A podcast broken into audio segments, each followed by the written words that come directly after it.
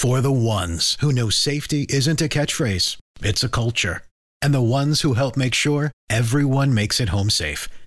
For the safety minded who watch everyone's backs, Grainger offers supplies and solutions for every industry, as well as safety assessments and training to keep your facilities safe and your people safer. Call clickgrainger.com or just stop by. Grainger for the ones who get it done. When you need mealtime inspiration, it's worth shopping Kroger, where you'll find over 30,000 mouthwatering choices that excite your inner foodie. And no matter what tasty choice you make, you'll enjoy our everyday low prices, plus extra ways to save, like digital coupons worth over $600 each week. You can also save up to $1 off per gallon at the pump with fuel points. More savings and more inspiring flavors make shopping Kroger worth it every time. Kroger, fresh for everyone. Fuel restrictions apply.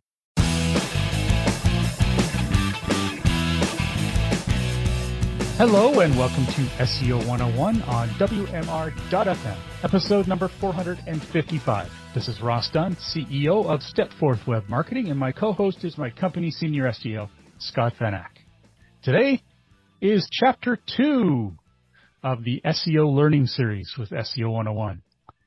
Uh, it's pretty exciting. Today we're going to be talking about planning your SEO strategy. There is a lot to it and uh, a lot to fit in. So let's jump right into it. First is knowing your market. Some of this is the really basic stuff that a business should just do anyway, but um, it, it bears mentioning. First is buyer personas. Know the people you're selling to and what kind of people they are. Break them down into personas. Easily type in buyer personas online and you'll find some great checklists uh, and guides on how to create personas. I mean, I, I use it all the time because I need to refresh my memory and the best ways to do it.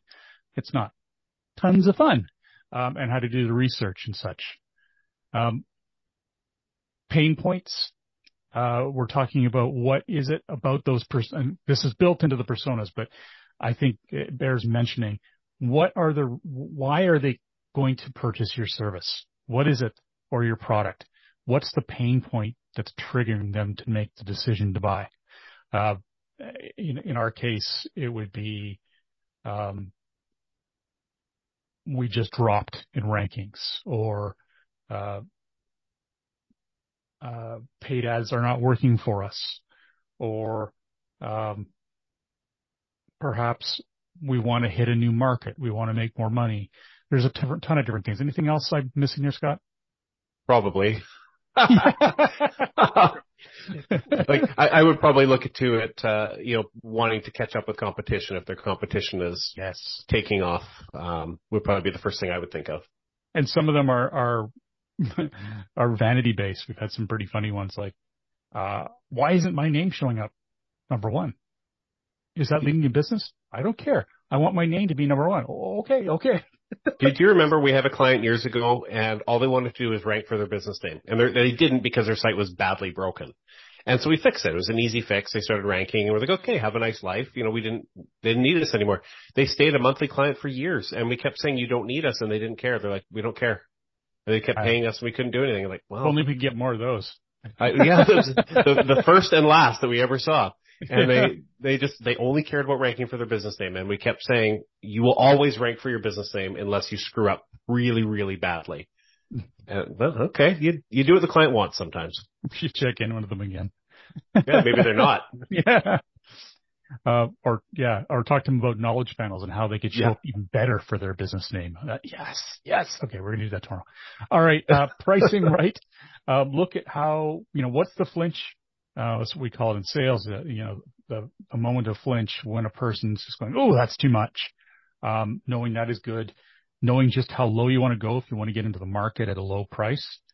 Um, that's a different tactic. Sometimes it's not a good idea, um, appearing cheap. Uh, maybe just right out of the gate, you want to be, want to show that you, you're of such a high value that you don't mind charging a little more. And, and that earns a different type of respect if you can deliver. The other is setting expectations. Um, we're going to talk about that a lot today, but uh, knowing your market, you need to know what you can actually achieve.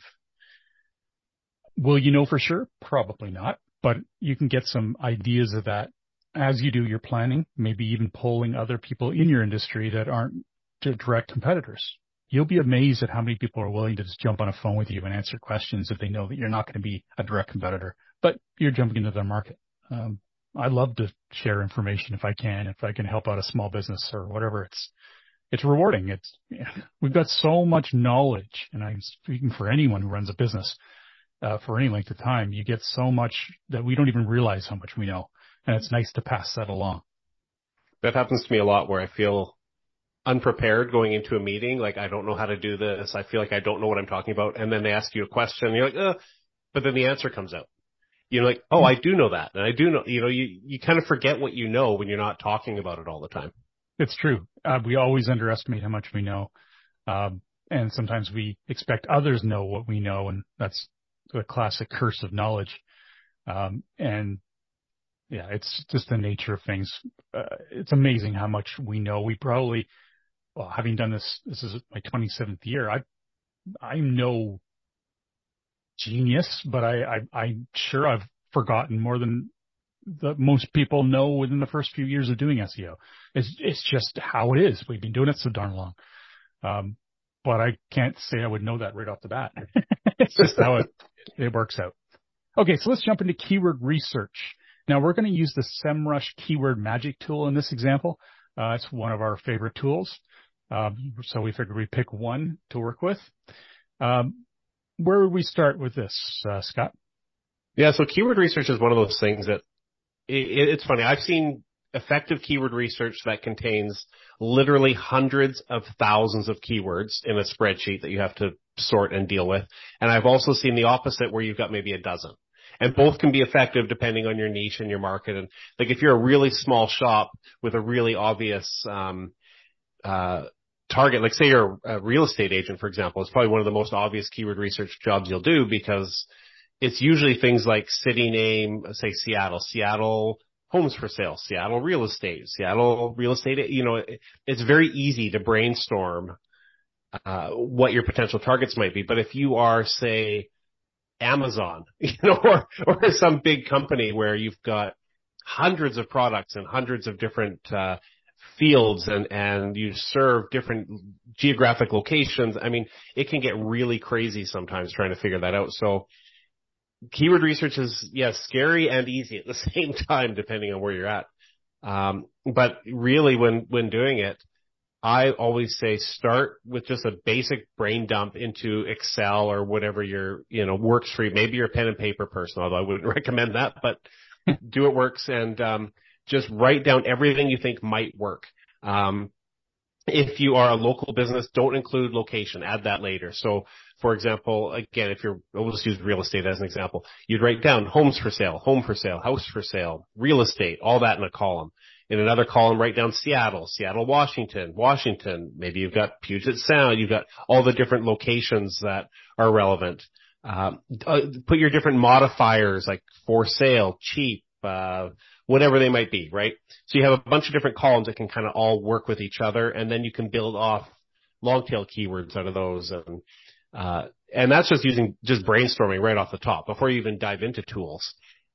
And then you can start to use tools like SEMrush, which is a great example with the keyword magic tool or whatever you want to use and type in your keyword like real estate and see what it spits out. And it'll give you other examples. It will give you long tail words that have search volume.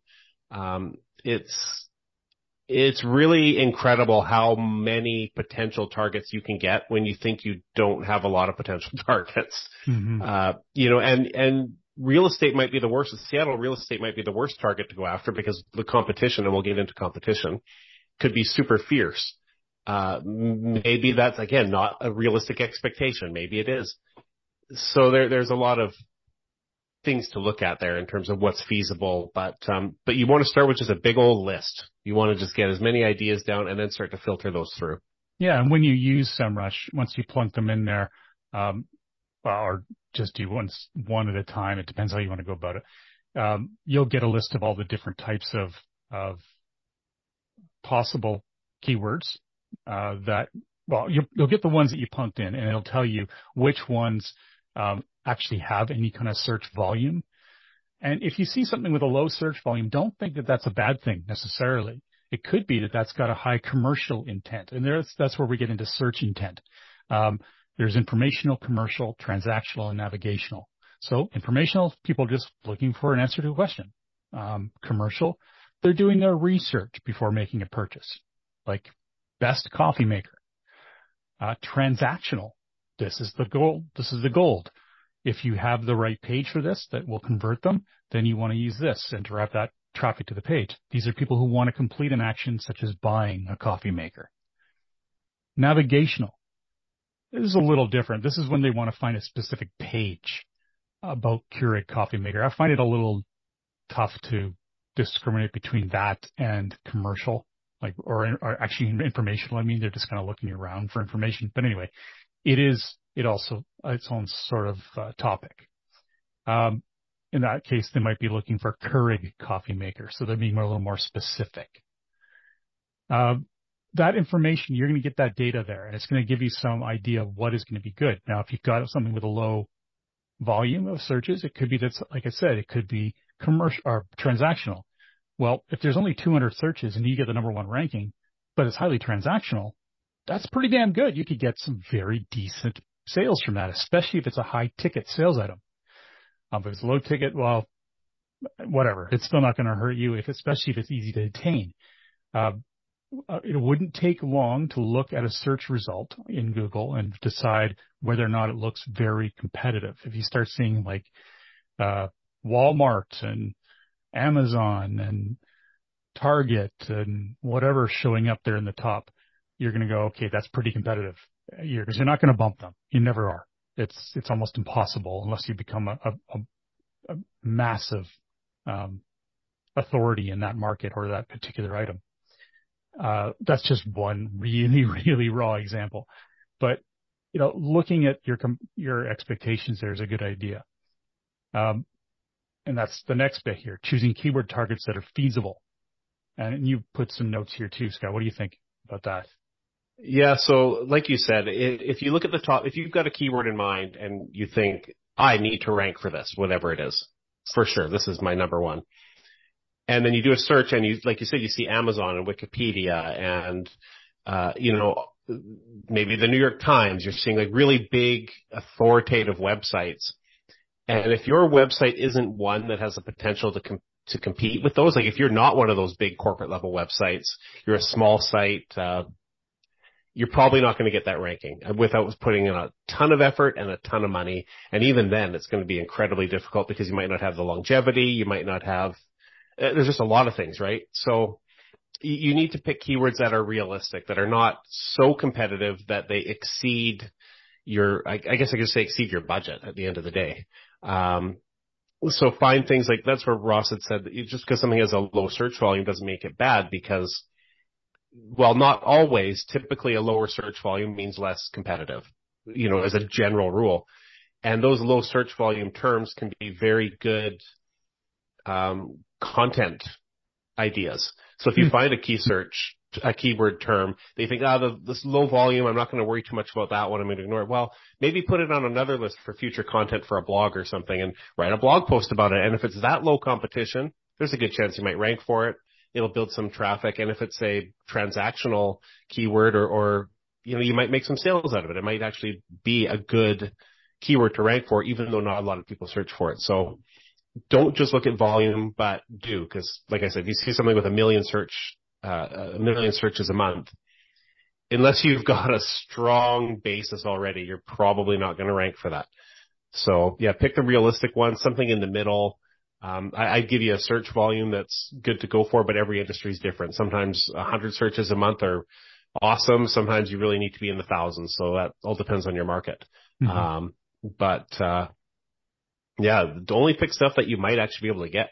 The same if you've got a five page website, you know, you're going to want to pick easier targets than if you have like a thousand page website. So. Yeah. And, and informational can lead to sales as well. So, you know, definitely don't negate something because it's an True. informational, like a person's doing a search, what is a coffee maker? Well, generally, yeah, it's a low chance of getting a sale, but again, it adds more authority if you're creating great content about that because someone might link to you, what is a coffee maker? Uh, and Google might decide you're a good ranking for that. Uh, that is if they even have the, uh, what people, people also asked in their search results anymore. They're making some major changes right now, so we don't know. Um, the how-tos were dropped completely, as far as I understand, from search results. So uh, weird things are happening. But in any case, if there is an opportunity, take advantage of it, but prioritize. And that's going to be really important when you're doing your SEO. Um, if you're very new, build content around who you are and build authority. So you've proven to Google that you've earned the right to rank. Uh, authority is huge. You know, it just needs to know that you stand out from the rest. Then start targeting transactional. Maybe do that through paid ads. Uh, if the person wants to do research, make sure you've got the content that describes the best coffee maker in great detail, all the different best coffee makers for different tastes, tastes and appreciate if people want to automate everything. People who don't want it might want to do the completely manual version for the purest of coffee. There's totally different ways of doing this, and you have lots and lots and lots of content there. I can't actually think of an easier site to write. There's so much information out there, and using AI right now, you could go crazy creating content. Um, it's going to be a mess, all the content that's out there soon, because I, I can't even fathom how Google's going to handle it. Um, anyways, that's a totally different discussion, but uh, it is. Yeah, yeah, rabbit hole. Okay. Well, I will add one more quick thing. Uh, when setting keyword uh, expectations, I, I, did talk about volume and try not to get things that are too unrealistic, but same with the number of targets you pick. We've had clients come to us with really small websites, five or six pages, and like, oh, I've got a list of 80 keywords I want to rank for. Well, you know, situations, I might be exaggerating, but still situations like that, you're you're not likely going to rank for 80 top keywords that you want if you have a very small website. I mean, if the keywords are all very closely related to each other, perhaps, but then that may be an example of where your expectation is feasible. Um, and make sure they're relevant. And I know that sounds ridiculous. Like obviously you want relevant, but I've had so many clients over the years give me keywords that they want to rank for. And you, you think, why do you want to rank for that? It makes no sense. And so you know, you may think that a keyword makes sense, but it might not. And I, I don't know how else to explain that. It, I just, I, I don't want to give examples that will identify my clients. So I gotta be careful what I say, but really make sure that, you know, you're, you're choosing the volume of keywords that correspond with what's realistic as well. Awesome. All right, we're going to jump now into competitor analysis. This is a great source of information uh, I've spoken on it at Search Engine Strategies conference back in the day and written lots of articles about it. We've done lots of competitor analysis. It's fascinating. It's fun for nerds like us. Um, but it's also pretty easy to do for you to do. Pretty easy, pretty, pretty easy for you to do. Uh, the, the key is, well, there's a few things here.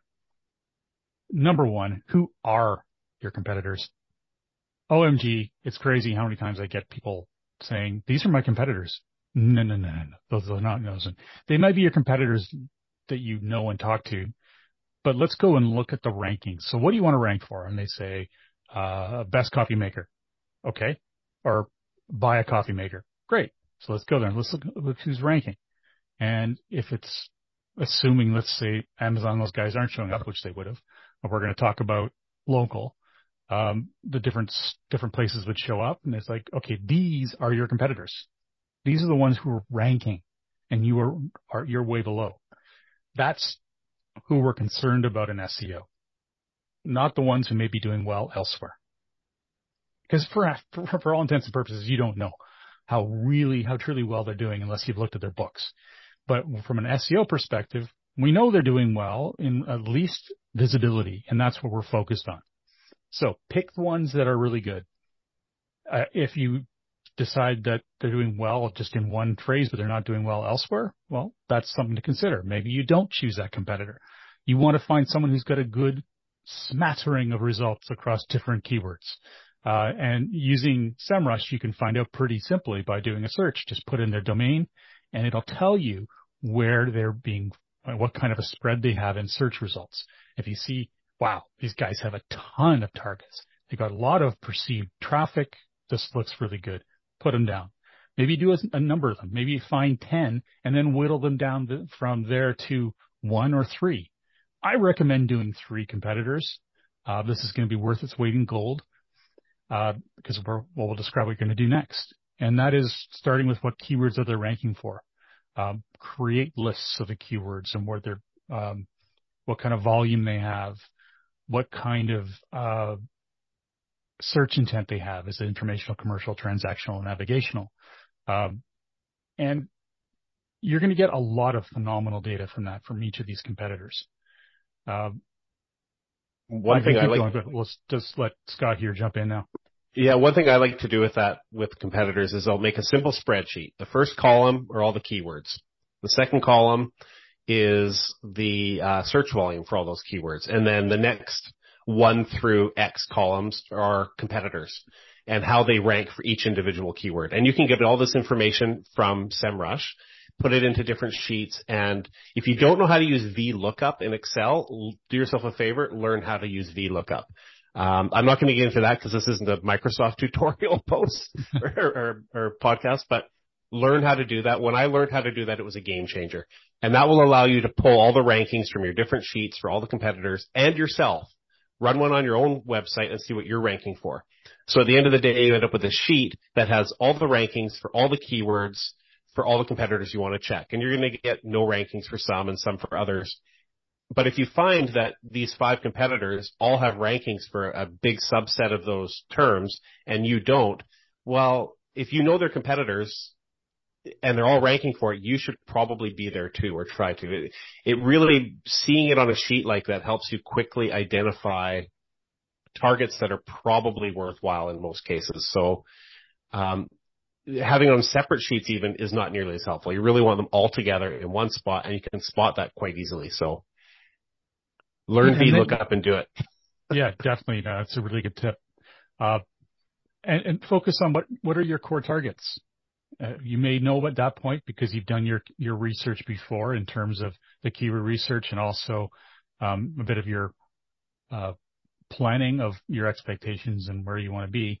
So outline those um, how do they rank for that?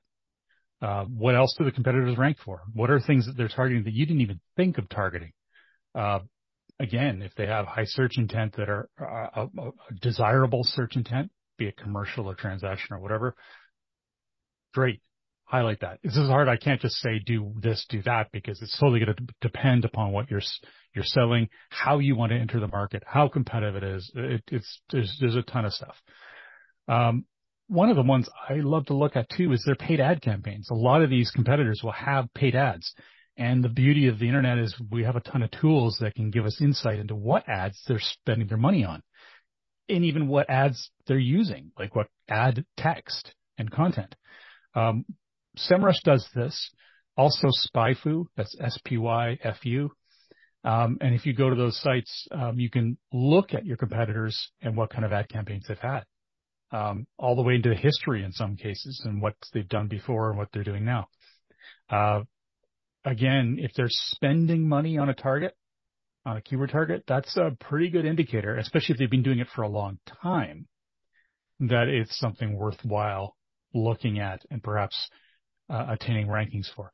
And if you find that they already have great organic rankings for those and they're doing paid ads for, hello, that's a term you want. That's a that's that's a spotlight. That that's a term that is something you want to target. Um, and you might find some absolute gems by doing that kind of research that you just had no idea would be of interest. So, uh, of course, trying to beat them out of that is going to take some time. It's going to take authority, and that's something else we'll be discussing in, in later in later chapters. Uh, what kind of content do they have on their site? And what do we mean when we're, we're asking about that, Scott? Uh, yeah, like is it just uh, content about product information and, and specifications and things? Do they have blog posts? Do they have informational content like uh, uh, we call it evergreen content? So that might be uh, back to the coffee maker, like the history of the coffee maker might be a piece. I don't know, bad example.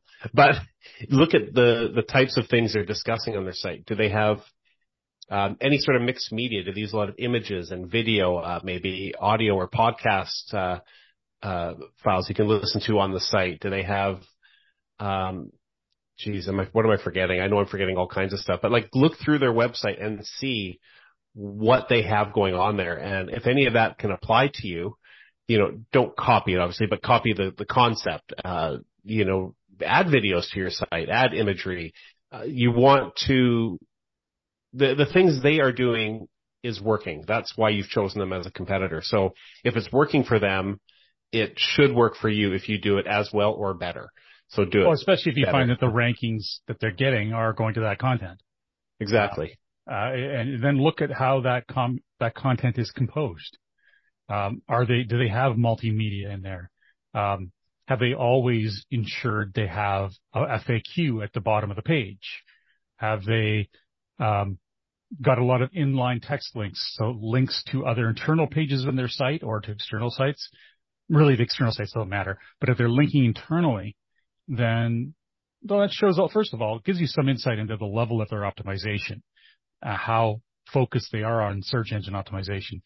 Internal links from content, that's within the written content to other pages of the site, are a pretty decent indicator that they know what they're doing from an SEO standpoint. I mean, rankings don't, believe it or not, rankings, doing well in rankings does not show that they're doing a lot of smart SEO. It means they could have stumbled into it. There's a number of different ways you can get rankings. Uh, but when you start to see inline text links, uh, you see uh, efforts with adding different media, 5,000 word how-tos and, you know, the best coffee maker, those kind of articles. That shows effort, real and decided effort, um, press releases they might have put out to try and build authority, all that stuff. And when you know that they are doing a lot of work on, on SEO and you know they're doing well, that also indicates what kind of a budget you're going to need to have if you want to compete on their level. Doesn't mean you need to compete on their level out of the gate. Not saying that, but it does mean that it gives you some, uh, it does provide some perspective on your future of what you're going to need in terms of a percentage of marketing. Uh, it's, it's frustrating how many companies expect to be able to get rankings paying pennies on their income in terms of, of their percentage of money that goes to marketing. Marketing is important and it has to be, you have to have a fairly decent budget to succeed these days. Now, what other strategies do they utilize? Uh, we talked about mixed media. Uh, what else do we, what should we look at there, Scott? Yeah, like, uh, do they have obvious link building strategies? Uh, link building is, you know, some people kind of call it taboo these days, but you know, look at their inbound link profiles. Do you see that their number of links to their site are growing over time? And again, SEMrush will give you that information. Uh, so will Moz and all kinds of tools out there, but it's not hard to see if they have, uh, if their inbound links are trending upwards. So if they are, you might want to look into that. Look at the links they're actually getting. Are they high quality? Are they, are they crap? Uh, get a sense of if you should be in that space. And uh, I'll preface this. If you do hire somebody to do your link building, be careful. Years ago, we had someone come to us and they had hired a really cheap link builder and got tens of thousands of links for like a hundred dollars. And it, and that was, and then they got a manual penalty from Google and it was bad. So choose link building companies wisely if you do. Uh, but you might want to do that. You might want to consider that because, uh, it can make a big difference depending on, uh, what your competition is doing. Uh, do they have, like Ross mentioned, pay-per-click campaigns? Look into their pay-per-click campaigns and investigate that. Uh, do they have social media accounts? And, and we'll talk a little bit more about social in a second, but social isn't necessarily a direct connection to organic search, but if they're being very active in that area, you probably should as well. Uh, you know, and, and also look into other things, and we'll get again more into the technical side of things later in another episode, but are they utilizing things like structured markup and do they have on-page SEO on their actual websites? Like maybe they don't. And if they don't, that's awesome for you because that means you've got a big opportunity there. So look at what the do you mean by that on-page SEO? Yeah. So look at the obvious things like uh, their title tags. Do they have potential keyword targets in their title tag? I mean, that's like 101, that's like pre 101 level SEO. And if they're not doing that, you know, maybe they don't have a lot of SEO strategies going on. Yeah. Uh, look for their internal linking through their content and, and all of that. And yeah. Okay. Um, well, we'll cut it yeah. off there because you're right. We're going to be covering that in chapter three. So, um, but that's, that's, that's a good indicator of what they should be looking for. Um, and we're going to touch again on setting expectations. Uh, realistic goals. Now that you've got this information, you're going to be able to, you'll have a much better sense of how to set realistic goals. What kind of traffic do you, can you expect? What rankings do you think you can achieve in X amount of time? Um, set some deadlines. You know, don't be afraid of making it hard for yourself a little bit. Not ridiculously, but you know, make it challenging. I'm going to achieve this within this amount of time. I'm going to have a very, you know, we haven't even gotten into, and I don't think we're going to really discuss too much about making sure your pages are converting, because unfortunately that's an entirely different field. I mean, we do talk about it and we certainly work on it when we're doing our own SEO for clients. Um, but yeah, uh, having a sticky page, making sure people get there and actually stay. That's another sort of science, honestly. You'll get a lot of sense of what is required by looking at competitors. Again, you may find that they rank well, but who knows whether or not they're actually converting business. Uh, so you can't assume everything you see is working, but you'll get a better sense because certainly you can take bits and pieces from each of your competitors and get a good sense of what's working. Make sure they're also entrenched. I realize they may be ranking, but if they've only been around six months or so, don't take everything you see as as uh, writ. You know, make sure that you do a careful job of of analyzing them. I will add one quick thing, and, and that's in terms of uh, uh, when you said deadlines. And I know I've had clients come and say, "Well, how long is it going to take for us to rank for this? We want to rank within weeks or within a month or something," which is completely unrealistic in mm-hmm. almost every situation. Um, even Google says, and this was in a video uh, I can't remember where it was, but it was it was Google that put it out, and they said expect four to six months was basically the range to see results from SEO. But again, it depends so dramatically on how competitive your market is and which keyword targets you're choosing. I mean, it could. I have seen results in less than two months, and I've also seen them take over a year. It really there's so many factors there. So keep that in mind when you're setting these deadlines and if you're trying to target something very, very difficult, don't give yourself a couple months because it's you're going to be sadly disappointed. I would say it's fair to. I, I think it's fair to say the average is three to four months. What do you think? Maybe three. Yeah, yeah, anywhere between that 3 I'm to six month range. Top results, but, yeah. but no, but to see, see beginning of results. Some sorry, movement. that's true. To see change tends to happen pretty quick. You'll start to see some movement. It doesn't mean you're number one, like you said, but you start to see things happen fairly quick. Top results take a while.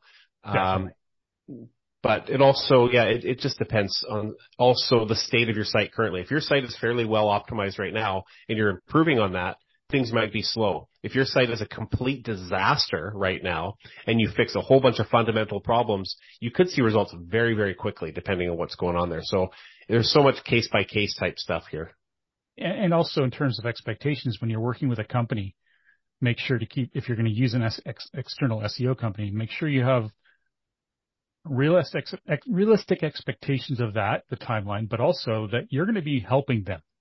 They're not simply doing this in a vacuum. They're going to require content. They're going to require that you are actively working on the website that you do if you're going to use social media, that you're building authority in that way. Perhaps you're doing press releases. Perhaps you're, if you're a local business, you're doing some sponsoring of charities. You're doing something else. Maybe you're, you're, you're sponsoring a base, uh, local Pee Wee baseball team. All that information, all, all those signals are very important to assisting an SEO company achieve your results. Trust me, there's a lot we're still doing. Um, and without that information, it's going to be very difficult or without those signals, it's going to be very difficult to attain the results you need. Uh, uh, again, we're being so broad and general in this discussion. We have to be because we don't. Uh, we'd have to do a whole a whole set of training uh, series for different markets, and we're not doing that, I'm afraid. so this is a, a good way to get a sense of how things work. Now let's take a quick break, and we come back. We're going to jump into social media. SEO 101 will be back right after recess. This is the story of the one. As head of maintenance at a concert hall, he knows the show must always go on. That's why he works behind the scenes, ensuring every light is working, the HVAC is humming, and his facility shines. With Grainger's supplies and solutions for every challenge he faces, plus 24 7 customer support, his venue never misses a beat. Call clickgrainger.com or just stop by. Grainger, for the ones who get it done. What's the easiest choice you can make? Window instead of middle seat? Picking a vendor who sends a great gift basket? Outsourcing business tasks you hate? What about selling with Shopify? Whether you're selling a little or a lot, Shopify helps you do your thing, however you cha-ching. Shopify is the global commerce platform that helps you sell at every stage of your business. From the launch your online shop stage to the first real life store stage, all the way to the did we just hit a million orders stage. Shopify's there to help you grow. Whether you're selling scented soap or offering outdoor outfits, Shopify helps you sell. Wherever and whatever you're selling, Shopify's got you covered. Sign up for a $1 per month trial period at shopify.com slash try. Go to shopify.com slash try now to grow your business, no matter what stage you're in. Shopify.com slash try. Get everything for your next roofing project at Menards. Your roof is the first line of defense against the elements. Owens Corning shingles are designed to offer long lasting performance while providing ultimate protection. They have a limited lifetime warranty and up to a 130 mile per hour wind warranty. Choose from over 40 options designed to protect your home for years to come. Save big on shingles at Menards. And don't forget to check out our weekly ad on menards.com. Save big money at. Welcome back to SEO 101 on WMR.FM, hosted by myself, Ross Dunn, CEO of Stepforth Web Marketing, and my company senior SEO, Scott Van Achte. All right, social media. Uh, again, I preface this with what Scott said, and that is that social media doesn't necessarily have an immediate direct impact on SEO.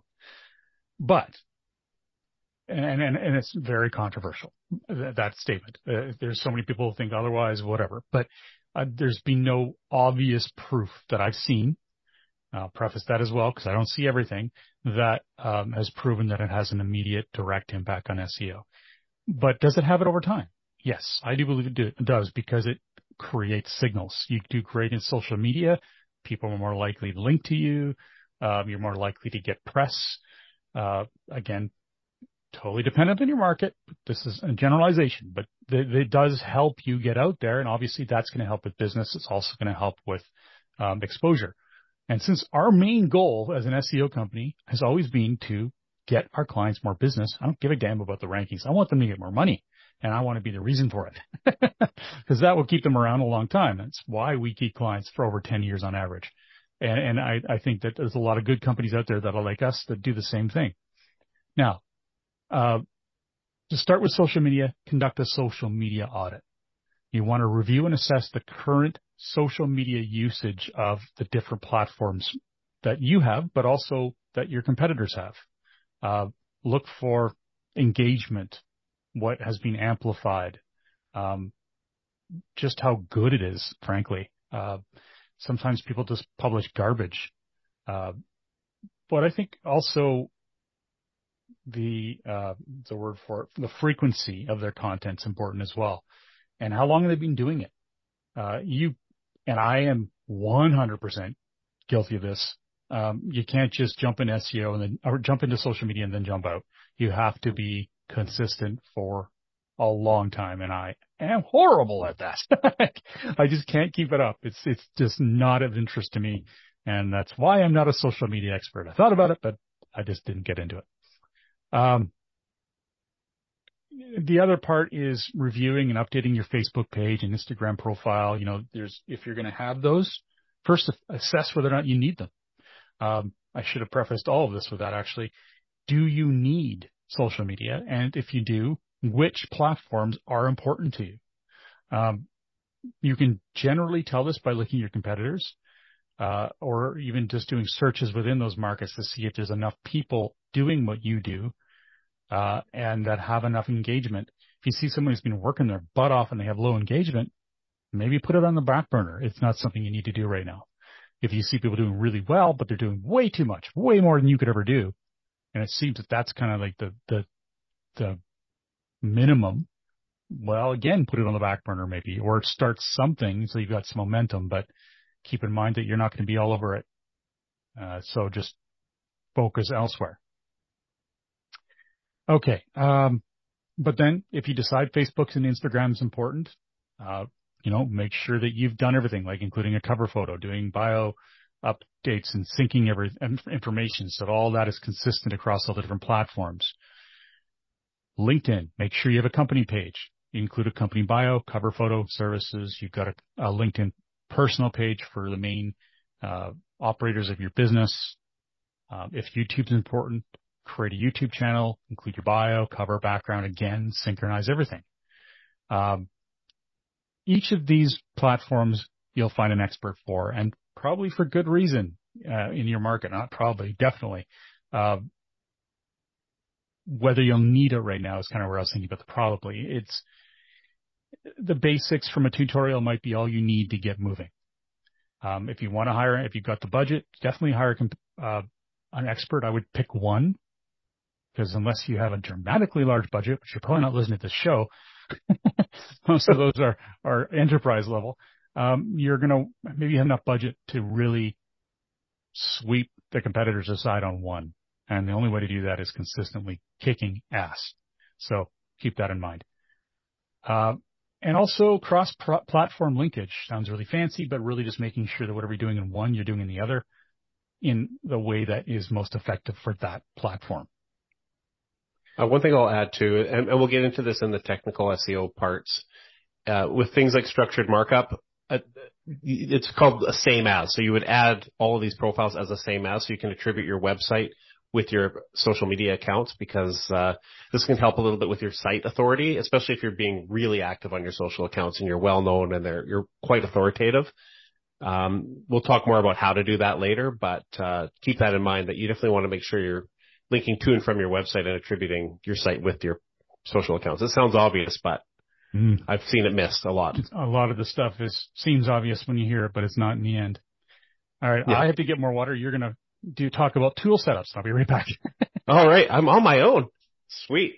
Um, yeah. So one thing to keep in mind as well is you want to use the right tools for your entire SEO campaign. So make sure you've got Google Analytics set up. We've talked about this before. You definitely want to have it there right away because you need this for benchmarking. You want to know how your site's been doing before you make all the changes to your site. So that's really important make sure you've got Google Analytics 4 set up and operational. You also want to make sure you've got Google Search Console set up. Uh, having this, there's not a lot of benchmarking here, but Search Console will help you see how you're progressing. It will tell you uh, the performance, the general performance of your site and how that's doing. It will also, if something bad happens and Google penalizes you, which doesn't, I haven't seen that happen in a long time, but if they have any sort of penalties they need to offer for some reason, or if they have to send you a message, they can do that through Google Search Console. So super important. Uh, and then also consider using Screaming Frog and spider your site, crawl your site before your SEO, after your SEO, and periodically, like typically once or twice a month. It kind of depends on how much work you're doing on the site there. But Screaming Frog, they do have a free version.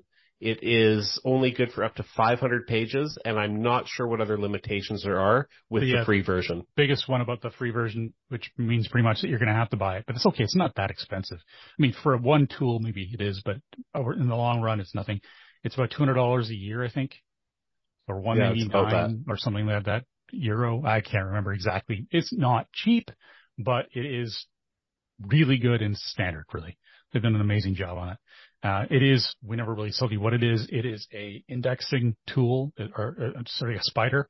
It checks your entire website, downloads everything you need to, or the data that's needed to analyze it from an SEO standpoint. Um, it will be extreme overkill for anyone who's brand new, but that doesn't matter. There's still aspects of it that are very simple that you can use. And a quick tutorial on how to basically use Screaming Frog will pay every second you spend is going to be worth its weight in gold. So definitely do that. Um, yeah, and we're going to talk about Google Search Console and Google Analytics a bit more in other episodes, but it is important that those are set up. Uh, Google Analytics 4 is a mess it, to many of us. Um, it's kind of difficult to use, especially if you have any experience with prior Google Analytics. If you don't, you're almost better off. You won't have the expectations that things will work like we do. um, it's it's got some pluses. There's a lot of uh, a lot of things it does well. Even the people that don't like it admit that, but a lot of things it does horribly that are driving us batty. Um, and, uh, yeah, those are the first three. And then make sure, of course, um, you know, we don't work for them and no, we don't get a cut. I'd love to get a cut actually, but, uh, we, uh, do recommend SEMrush. It seems to be a good all around tool. I think it's about a hundred dollars a month and, uh, it's, it's going to give you so much great info. Uh, we highly recommend it. All right. Well, we're at the end of chapter two. I, there's so much more we could talk about. Um, literally what we talked about today, I could do multiple one to two hour presentations on without even trying. It's just I so feel like much. I feel like we barely scratched the surface. It was yeah. hard to be concise enough to fit it into one episode. It is hard. It is hard. And I feel, yeah, as we go, we go, right, we didn't talk about that. We know, but you know what? It is supposed to be a primer and really, uh, or actually been listening to some British, um, audiobooks lately. It's a primer, uh, a primer on SEO. Sorry, British people. I'm so sorry. I know we have wow. some UK listeners, but that accent was. Uh, oh, that was. Oh, that's that was something. Yeah. oh dear, should I get that cut out or not? I don't know. Anyway. No, you definitely got to keep it. You got to keep it. sorry. Uh, anyways, uh, on behalf of myself, Ross Dunn, CEO of Stepforth Web Marketing, and my company's senior SEO, Scott Van Achte, thank you for joining us. We hope you're getting a lot out of this SEO learning series, and we've got a ton more to share. So please tune in to our next episode, which air, uh, well, we air them twice a month on WMR.fm. Great. Thank you for listening, everybody.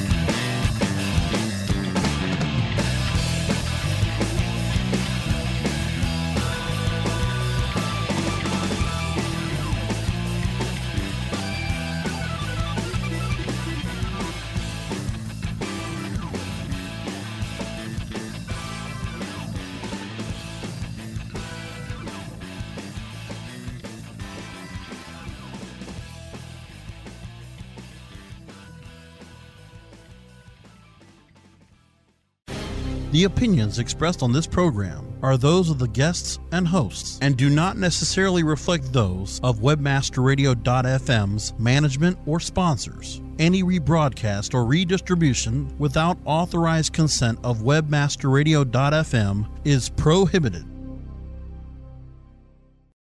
This is the story of the one. As a maintenance engineer, he hears things differently. To the untrained ear, everything on his shop floor might sound fine but he can hear gears grinding or a belt slipping. So he steps in to fix the problem at hand before it gets out of hand. And he knows Grainger's got the right product he needs to get the job done, which is music to his ears. Call, clickgrainger.com, or just stop by. Granger, for the ones who get it done. When you need mealtime inspiration, it's worth shopping Kroger, where you'll find over 30,000 mouthwatering choices that excite your inner foodie. And no matter what tasty choice you make, you'll enjoy our everyday low prices, plus extra ways to save, like digital coupons worth over $600 each week. You can also save up to $1 off per gallon at the pump with fuel points. More savings and more inspiring flavors make shopping Kroger worth it every time. Kroger, fresh for everyone. Fuel restrictions apply.